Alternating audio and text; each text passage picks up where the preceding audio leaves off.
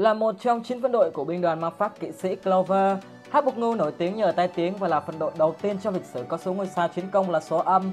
Cùng với dàn scandal hung hậu đó của họ là những hành vi ăn tàn phá hại nên không có gì lạ khi Hắc Bộc Ngưu được coi là pháp sư đoàn tồi tệ nhất của Clover. Tai tiếng mới là thứ tạo nên sự đặc biệt của họ. Chào mừng các bạn đã đến với Anime Wiki để mở đầu series về các thành viên của Hắc Bộc Ngưu. Ngày hôm nay hãy cùng chúng mình tìm hiểu tất tần tật về Hắc Bộc Ngưu đoàn thông qua những sự thật vô cùng vô cùng thú vị về phân đội lầy lội này nhé anh em.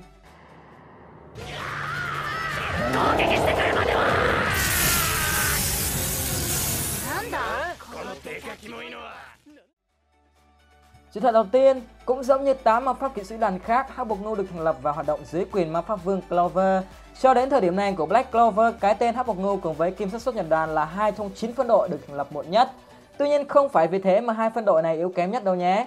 Trong bảng xếp hạng thành tích của các ma pháp kỵ sĩ đoàn gần nhất, Hắc Bộc Ngưu đã có màn leo danh ngoạn mục khi từ vị trí best của best lao thẳng lên top 2 ma pháp kỵ sĩ đoàn với 101 sao chiến công. Đây được xem là bước ngoặt cuộc đời của Hắc Bộc Ngưu khi mà chỉ vừa năm ngoái thôi họ còn đội số với thành tích vô tình khốn hậu là âm 50 sao. Và thời điểm Asta gia nhập Hắc Bộc Ngưu con số đó là âm 31 và sau trận chiến với Veto ở Thủy Cung con số đó là không sao. Có thêm thanh niên tanker vào cái là nó khác liền anh em nhỉ. Không chỉ dừng lại ở đó, Hắc Bộc ngô hiện đang nắm giữ kỷ lục là phân đội kiếm được nhiều sao nhất trong 9 phân đội với 132 ngôi sao. Theo sau họ là Kim Sắc Xuất Nhật Đoàn của con cưng Juno với 125 ngôi sao. Đấy lại bảo mình hay đi cà khịa trai đẹp, chỉ nhìn cái thành tích thôi là đã thấy con ghẻ con cưng nó khác nhau rồi anh em ạ.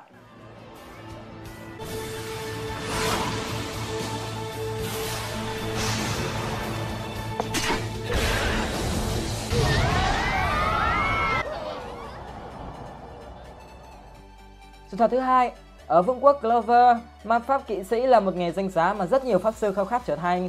Để được đứng trong hàng ngũ ấy, các pháp sư phải tham gia kỳ thi tuyển chọn khắt khe được tổ chức hàng năm. Trong kỳ thi ấy, những đội trưởng sẽ quan sát và chọn ra cho mình thành viên đủ tiềm năng để gia nhập phân đoàn của mình. Tuy nhiên điều này chỉ đúng với 8 phân đoàn còn lại của Clover thôi.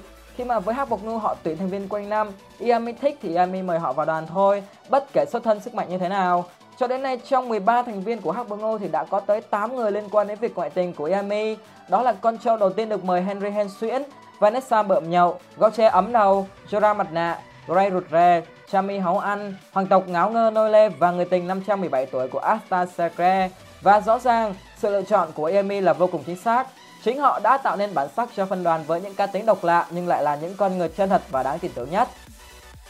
Sự thật thứ ba, bên cạnh những kỷ lục về số ngôi sao và phong cách tuyển thành viên, Hắc Bộc Ngu còn nắm giữ một vài kỷ lục có 102 trên cõi đời vô cùng bá đạo. Đầu tiên, Châu Đen là phân đội duy nhất dám tấn công cả tòa án vương quốc để cứu người. Sau khi đại chiến với tộc F kết thúc, cái vương quốc của tỏi đã lập ra một phiên tòa tìm ra người chịu trách nhiệm. Câu chuyện sẽ chẳng có gì nếu họ không đụng chạm đến thành viên của Hắc Bộc Ngưu đó là Asta. Đụng đâu thì đụng chứ đụng phải cái hội lề lội này thì xác cơ mà nó định nha mấy chú. Trước tình thế như vậy, Hắc Bộc Ngưu đã lao thẳng vào phiên tòa và cứu thành viên của họ. Bình thường quậy thì quậy tới bến, cho đến khi gặp nạn thì anh em đoàn kết mé sợ bố con thằng nào đâu nhé. Chứ ai lại như thanh niên gió đẹp mã kia lại chẳng thấy tăm hơi đâu. Kỷ lục thứ hai đó là Châu Đen là phân đội duy nhất có căn cứ có thể di chuyển được. Cái này nghe có vẻ hơi vô lý nhưng quả thực, chuồng trâu có thể di chuyển, thậm chí chạy nhông nhông ngoài đường dưới bộ dạng một con trâu đen và còn có thể chiến đấu nữa. Điều này liên quan đến sức mạnh của Henry, một thành viên lâu năm của Hắc Bộc Ngưu. Qua đó, cậu đã truyền ma pháp của mình vào những bức tường và có thể điều khiển chúng tùy ý. Hãy nghĩ đến việc căn cứ một ma pháp kỵ sĩ đoàn chạy lông nhông ngoài đường cả ngày, anh em có thấy thú vị không?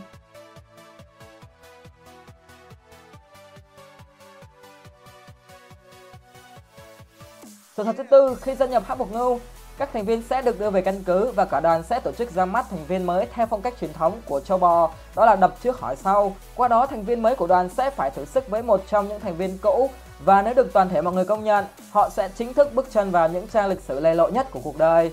Khi được phép thành lập một phân đội riêng cho mình, Yami đã tìm căn cứ và lựa chọn được một ngôi nhà tọa lạc ở rìa vùng đất bỏ đi của Clover. Mỗi ngày vị trí các phòng trong căn cứ sẽ thay đổi không theo bất kỳ quy luật nào. Có khi nào thanh niên Yami lại lợi dụng lý do thay đổi phòng mà chui vào phòng tắm của Vanessa không anh em nhỉ? Hãy cùng điểm qua một số phòng của căn cứ Bảy Châu nhé anh em.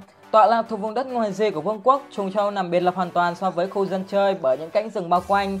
Đây được xem là nơi lý tưởng để Bảy Châu luyện tập và tổ chức các buổi tiệc ngoài trời.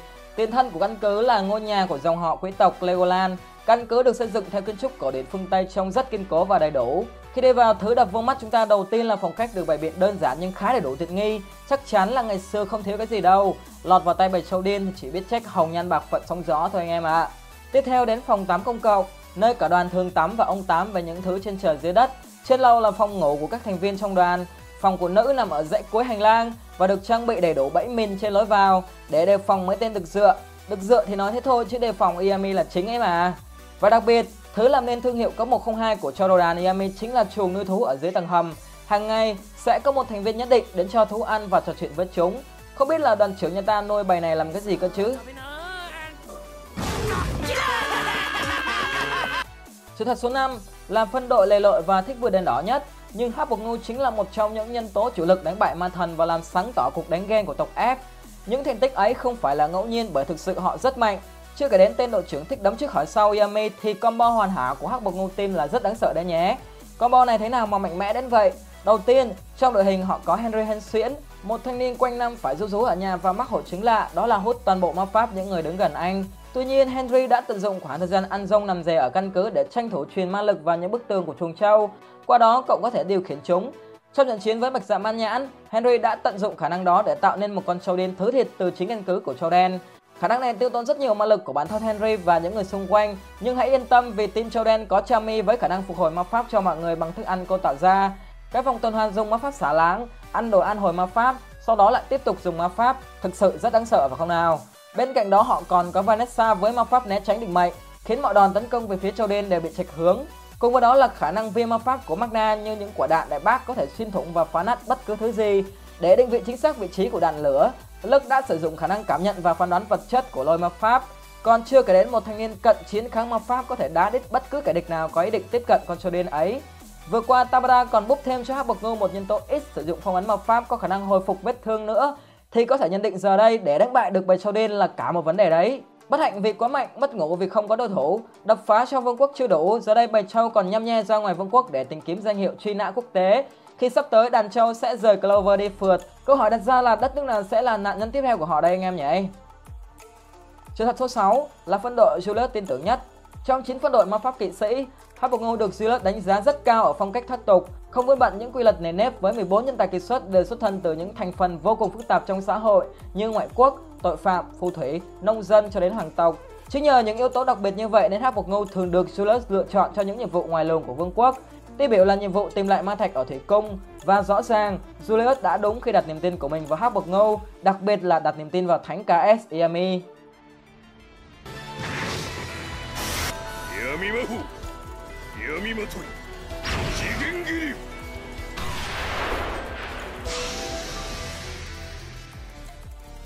Sự thật số 7, mạnh mẽ là thế, ngầu lòi là thế mà bản xếp hạng cấp bậc ma pháp kỵ sĩ Clover của 13 thanh niên hắc bộc Ngâu hoàn toàn không có tí nào triển vọng đâu nha anh em. Cho đến nay trong dàn trai tài gái sắc toàn nhân tài ấy chỉ có duy nhất Chami là có cấp bậc sáng sủa hơn cả, đó là hạng 1 hạ cấp ma pháp kỵ sĩ. 13 người còn lại đều tối sủa với lại đẹp cấp 4 năm hạ cấp ma pháp kỵ sĩ. Đấy, anh em cứ xem danh sách này là thấy. Nhưng mà nói vui thế thôi chứ bầy châu vốn không màng danh lợi chức vị. Ngoại trừ thanh niên mồm to tối ngày cày cúp đua danh ma pháp vương ra thì những thành viên còn lại đều có chức tước như phù du mà không có xu nào mới mệt mỏi. Suy nghĩ như thế thì leo danh làm cái vẹo gì anh em nhỉ?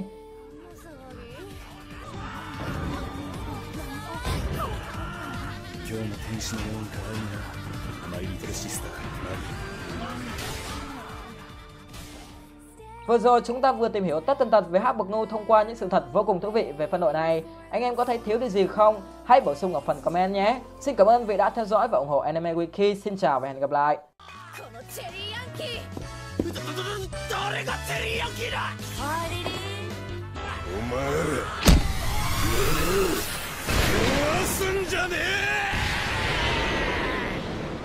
ようこそ。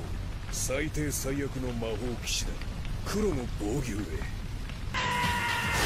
黒の防御って手柄より被害額の方が上回るならず者騎士団でしょ？団員には一人としてまともな奴がいないらしいぜ。殺すぞ小僧。なんだこいつ！やば人殺しの目だ。ふと魔導士の首じゃねえお前すんごい老け顔だな。今までどんだけ苦労したんだい？は はお前面白い。うちの旦那洗礼の儀。最後の試練だ。俺ができたら晴れてお前も俺たち黒の防御の一員。